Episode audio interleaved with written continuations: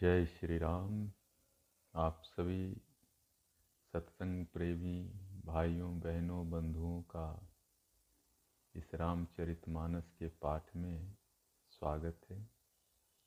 और यह बड़ा ही आनंद का विषय है, भक्ति का विषय है, जीवन को सुंदर बनाने का विषय है, जीवन को श्रेष्ठ बनाने का विषय है, जीवन में शांति लाने का विषय है। जीवन में प्रेम, करुणा, दया बरसाने का विषय। है भक्ति को जीवन से निकाल दिया जाए तो जीवन में कुछ शेष नहीं रह जाता। जीवन है क्या? जीवन है सुख दुख के अनुभव का नाम। आज सुख है, कल दुख है, कल दुख है, आज सुख है।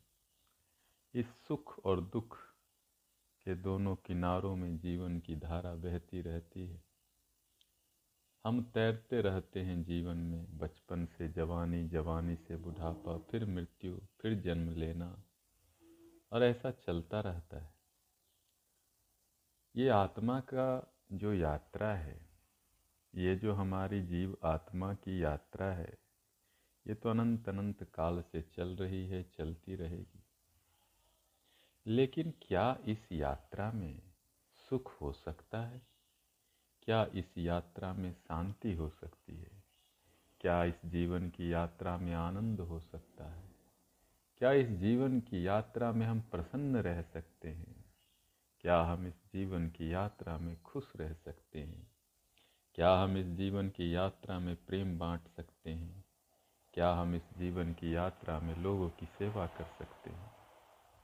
क्या हमारा हृदय सदा निर्मल रह सकता है? क्या हमारा मन सदा पवित्र रह सकता है?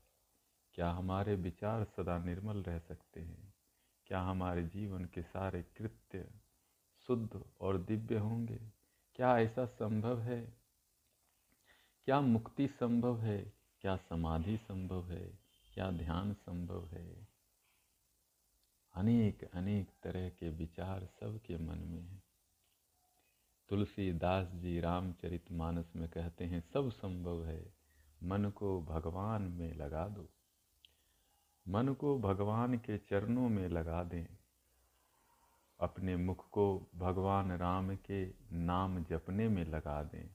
भगवान की महिमा का गुणगान करें। भगवान की कथा का गुणगान करें। भगवान की कथा का श्रवण करें। भगवान की कथा का सत्संग करें।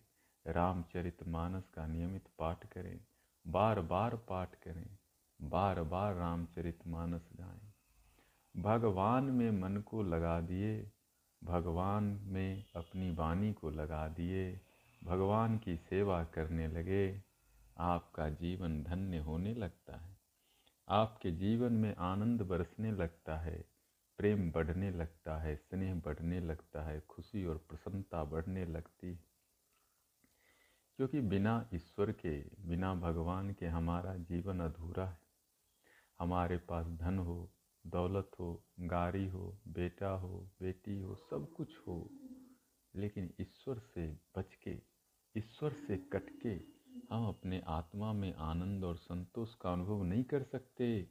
क्यों नहीं कर सकते? क्योंकि यह जो आत्मा है, यह जो जीव है, यह जो मानव शरीर है, यह जो मानव जीवन है यह तो ईश्वर से ही आया है। यह जीवन तो प्रकृति ने दिया है और प्रकृति तो परमात्मा के अधीन है, राम के अधीन है, ईश्वर के अधीन है। तो वह जो परम महात्मा है, वह जो परम ईश्वर है, वह जो भगवान है, जो राम जी हैं, उसमें मन को लगाएँगे, तभी तो आपको आनंद मिलता है। जैसे एक बच्चा है, वो अपने माँ का नाम लेता है, मामा करता है तो माँ दयावश, स्नेहवश बच्चे को प्यार करती है, आशीर्वाद देती है तो बच्चे को खुशी मिलती है। और बच्चा माँ का नाम ना ले तो माँ भी काम में व्यस्त रहती है। इसी तरह जब कोई भक्त, जब कोई व्यक्ति ईश्वर का नाम लेता है, ईश्वर का गुणगान करता है तो ईश्वर उस पर करुणा करते हैं, कृपा करते हैं, आशीर्वाद देते हैं और उसका जीवन अच्छा होता है। तो हम लोग पाठ कर रहे हैं।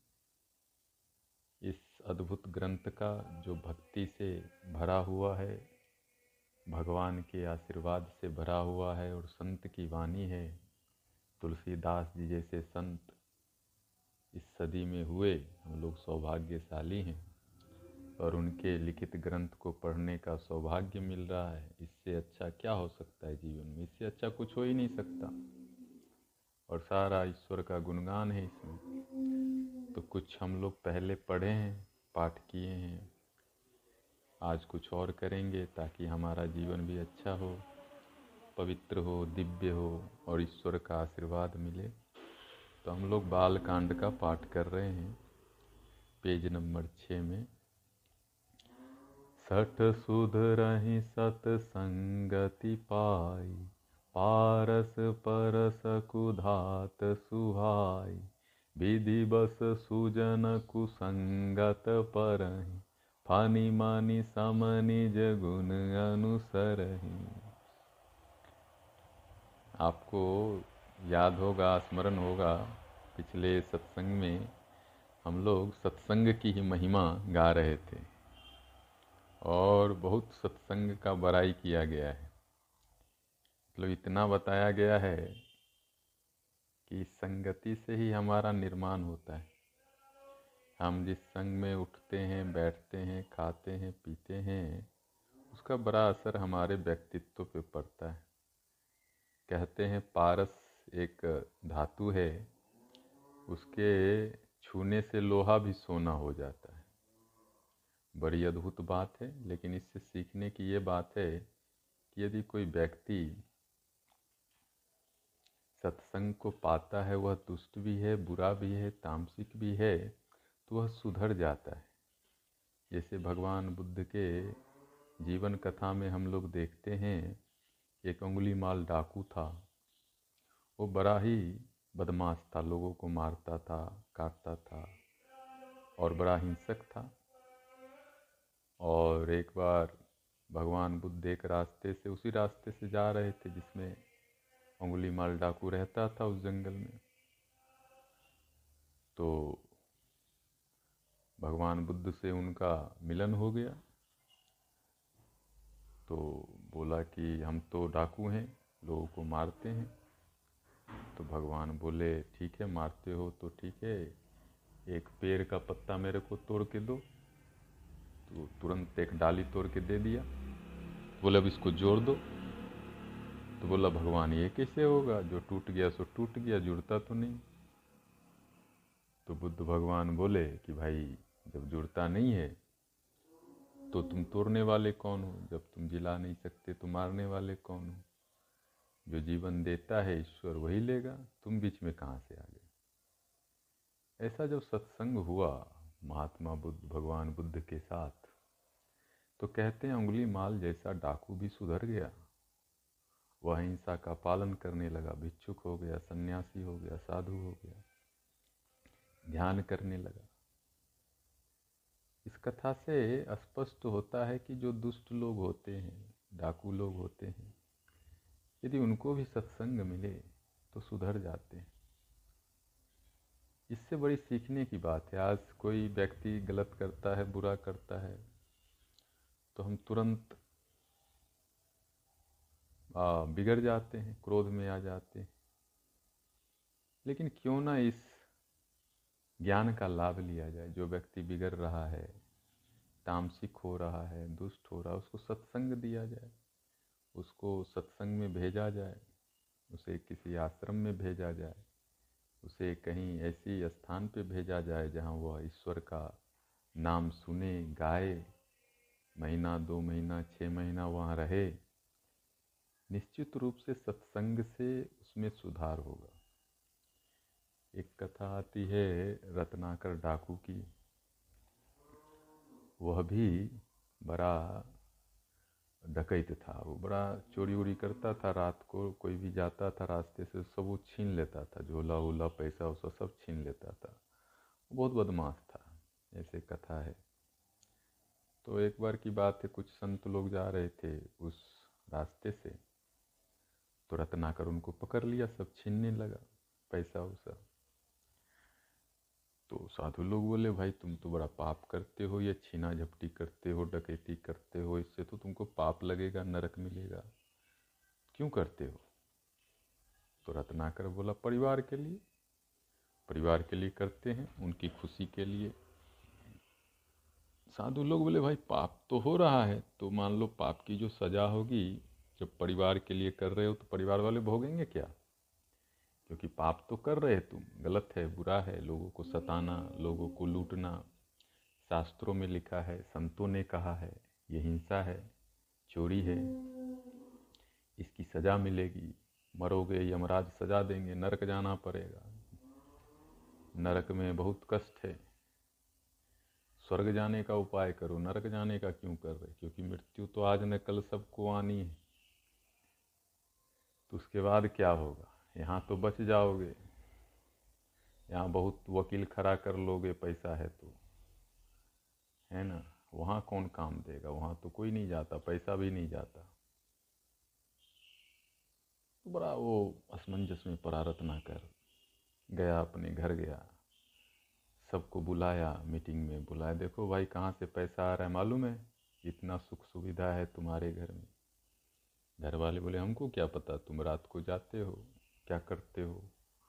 पैसा लाते हो? हम लोग सुख भोगते हैं। तो बोले, देखो भाई, ये चोरी का है पैसा।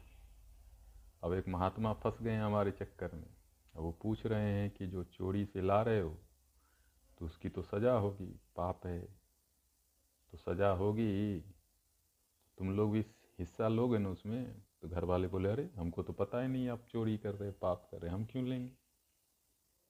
और रत्नाकर को लगा धक्का, बोला, भाई, जिसके लिए कर रहे वही भाग रहे पीछे। कहते हैं, रत्नाकर डाकू भी सत्संग में सुधर गया। और वह भी महात्मा लोग से, संत लोग से दीक्षा लेके भगवान की भक्ति करने लगे। ऐसी कई कथाएँ आप सुनेंगे, पढ़ेंगे, जानेंगे। इससे बड़ा स्पष्ट होता है कि संगति का बड़ा असर है। कुसंग से बचना चाहिए, गलत संग से बचना चाहिए। क्योंकि जीवन को बचाना भी पड़ता है, जीवन को बनाना भी पड़ता है। तो बचाना कुसंग से है और बनाने के लिए सत्संग करना है। और रामचरित मानस जैसा सत्संग तो कुछ भी नहीं है मेरे विचार से। शुरू से अंत तक ईश्वर का ही गुणगान है। अब ईश्वर का गुणगान हो, उससे बढ़िया क्या सत्संग है भाई? हमको तो लगता है व्यक्ति यही सत्संग करे, उसका बेतरनी पार है, उसका जीवन धन्य हो जाएगा। कुछ अलग से करने की ज़रूरत नहीं है उसको। अच्छा कई बार ऐसा होता है, डेस्टिनी बोलते हैं, प्रारब्ध बोलते हैं, दैव योग बोलते हैं कभी कभी सज्जन लोग कुसंग में पड़ जाते हैं। है ना? तो लेकिन कुसंग में पड़ जाते हैं किसी प्रारब्ध की वजह से। तो उनको अपना गुण छोड़ना नहीं चाहिए, अपने सद्गुणों का पालन करना ही चाहिए। जैसे विभीषण जी का उदाहरण हम ले सकते हैं।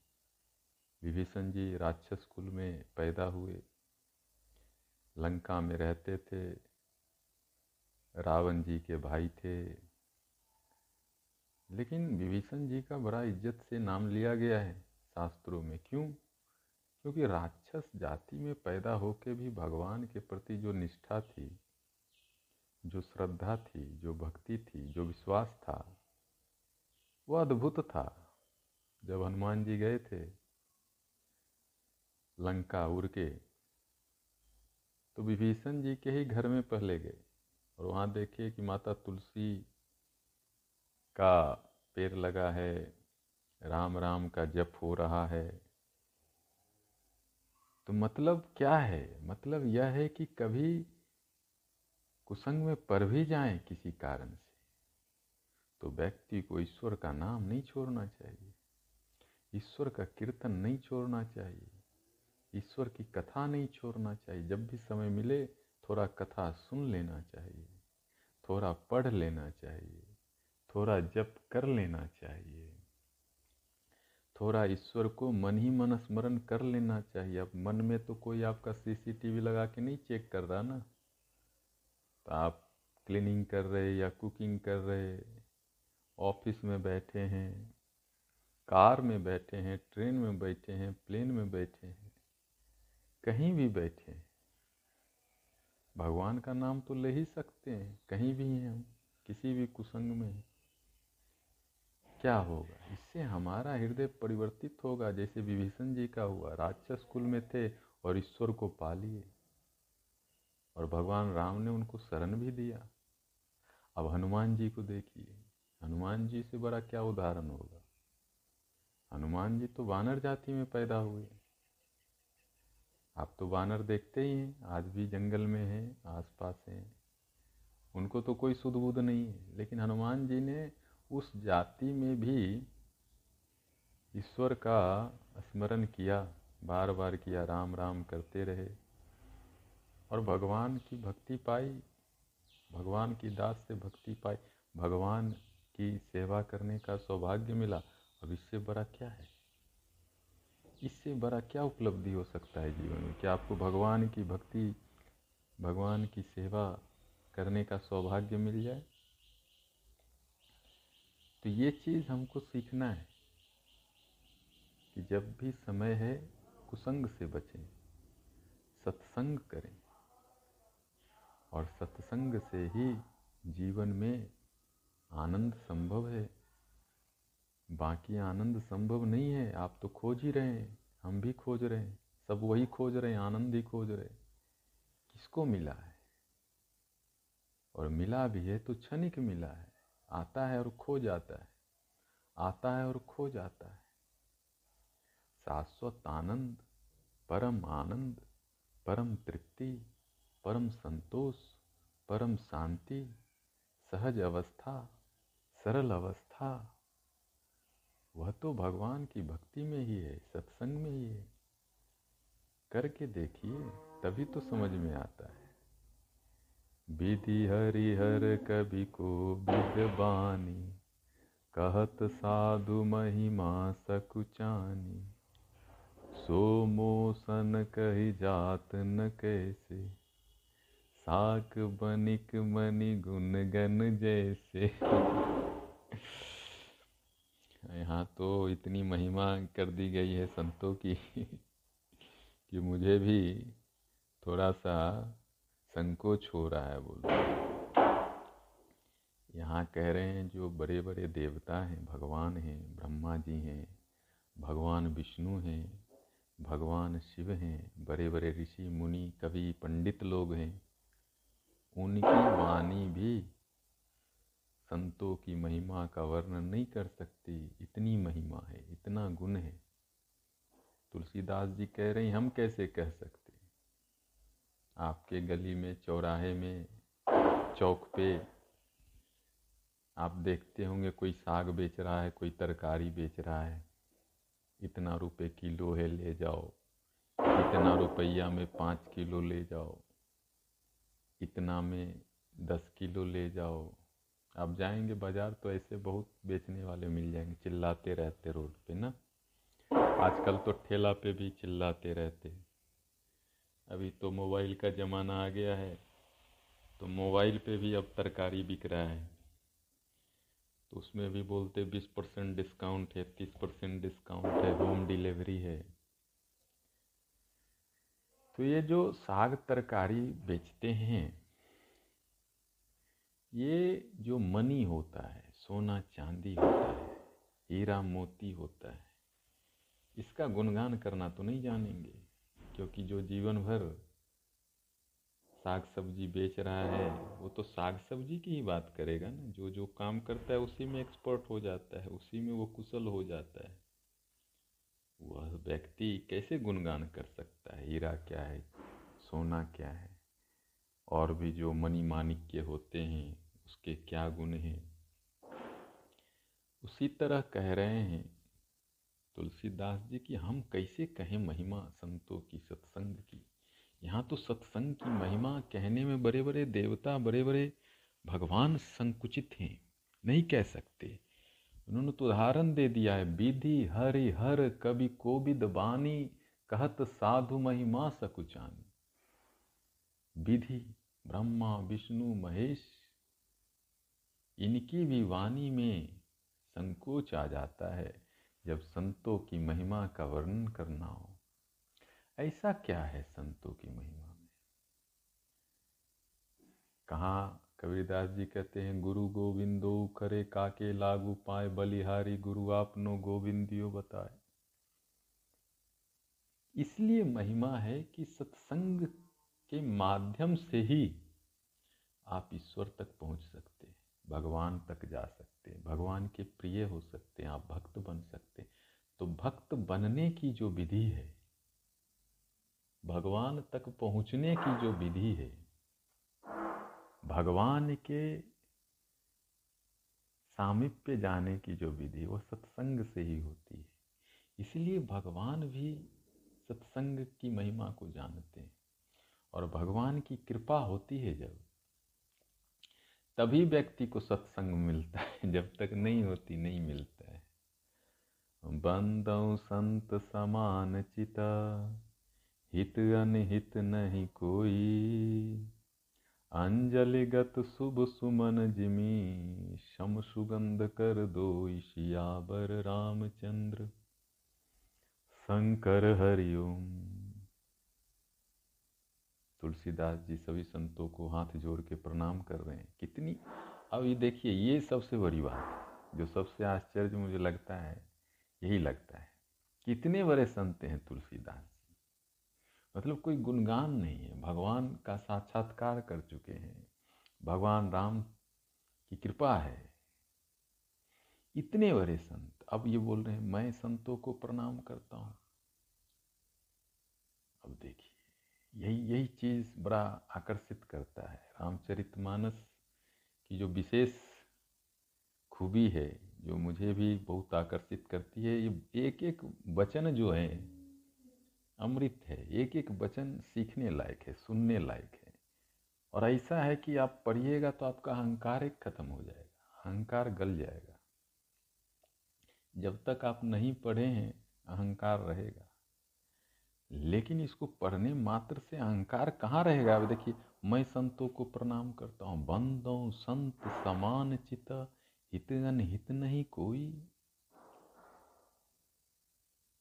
जिनके चित्त में समता है, जिनका मन सम है, जिनके लिए ना कोई मित्र है, ना कोई शत्रु है, ना कोई दोस्त, न दुश्मन, जो सबको समान भाव से देखते हैं सेवा करते हैं, प्रेम करते हैं, ज्ञान देते हैं, शिक्षा देते हैं, उनके लिए कोई अच्छा बुरा नहीं है। उन संतों को प्रणाम। तुलसीदास जी स्वयं कर रहे हैं, हम लोग को सीखना चाहिए, ये बहुत बड़ी बात है। हम सबको ये सीखनी चाहिए। जहाँ भी कोई संत, श्रेष्ठ, महात्मा, ज्ञानी, योगी मिल जाए, जिसका चित्त सम हो, चित्त सम हो मतलब मन शुद्ध हो, पवित्र हो उसका एक निशानी है जिसका मन ईश्वर में लगा हो। उसके प्रति श्रद्धा रखनी चाहिए, विश्वास रखनी चाहिए, उनको प्रणाम करना चाहिए। आपका ही हित होगा, क्या हित होगा? एक तो अहंकार गलेगा। और ये प्रणाम करना बड़ा आवश्यक है। मन झुकना नहीं चाहता, मन तो चाहता है सबको झुका दें। सारी दुनिया मेरे चरणों में झुक जाए। यदि ये भाव है तो भक्ति बड़ा कठिन होगा आपके लिए। भक्ति तो तब शुरू होता है जब आपको लगे कि मैं सबके चरणों में झुक जाऊँ। मैं सबको प्रणाम करूँ, सिया राम, में सब जग जानी, करो प्रणाम, जोड़ी जुग पान। जब आपको सब लगे कि सब सीताराम ही है, यहाँ सीताराम के अलावे कोई है ही नहीं। जब तक आपको लग रहा है कि आपको कोई प्रणाम करे तो अभी आप तुलसीदास जी के वचनों को नहीं समझ पा रहे। तुलसीदास जी तो सीधे करे बंदो संत समान चित। तो प्रणाम करना सबसे बड़ी साधना है। मन ही मन सबको प्रणाम करें। हमारे स्वामी शिवानंद जी, ऋषिकेश के, उनका तो मतलब ये मेन टीचिंग है। Serve, love give be good do good उनका भी कहना था। और बार बार कहते थे कि सबको प्रणाम करो। Prostration to all salutation to all be humble ये क्यों कहते हैं संत लोग? क्योंकि इससे हमारा मन का जो अहंकार तत्व है, ईगो जो है, वो कम होता है।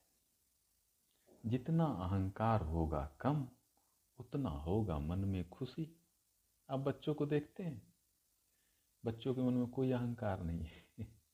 कोई अहंकार नहीं वो खेलते रहते हैं, आनंद करते रहते हैं।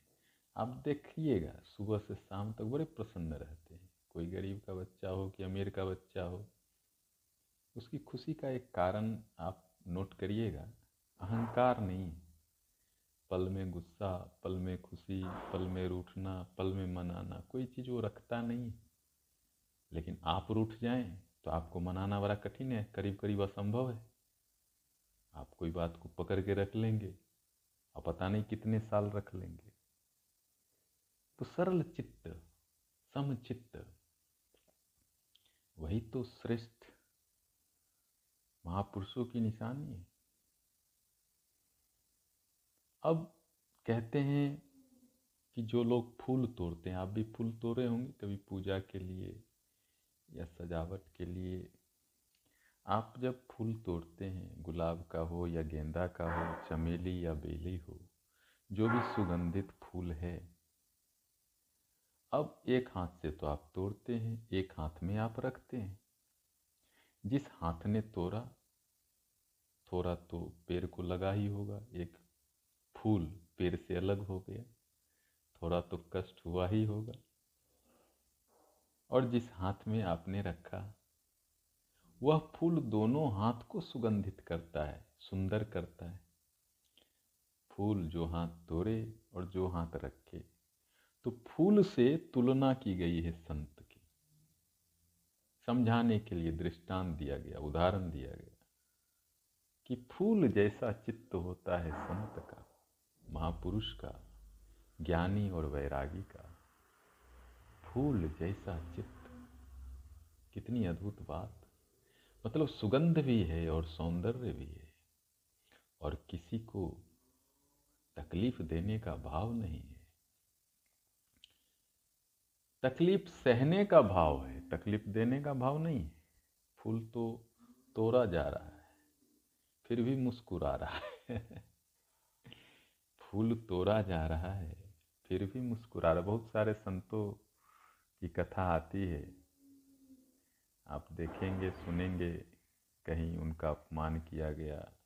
कहते हैं, रमन महर्षि जब तपस्या कर रहे थे साउथ इंडिया में, गुफा में तो कुछ लोग पत्थर भी फेंक देते थे। ऐसा मैं कहीं पढ़ रहा था। लेकिन वो तप करते रहे। और आज ज्ञान योग के महर्षि माने जाते हैं पूरी दुनिया में तो ऐसी कई कथाएँ आप सुन सकते हैं कि जो संत होते हैं, कोई कुछ कह भी देता है, कोई कुछ कर भी देता है तो उसके कल्याण के लिए वह प्रार्थना ही करते हैं। आज इतना ही करते हैं, फिर अगले सत्संग में फिर हम लोग मिलेंगे। और भगवान का गुणगान करेंगे। और तुलसीदास जी के अमृत वचनों का हम लोग स्वाद लेंगे, ताकि हमारे जीवन में भी भक्ति हो, हम लोग भी भक्त बने, ताकि ईश्वर का सानिध्य, ईश्वर की कृपा, ईश्वर का आशीर्वाद हमारे हृदय में भी उतरे। ओम श्री राम जय राम जय जय राम।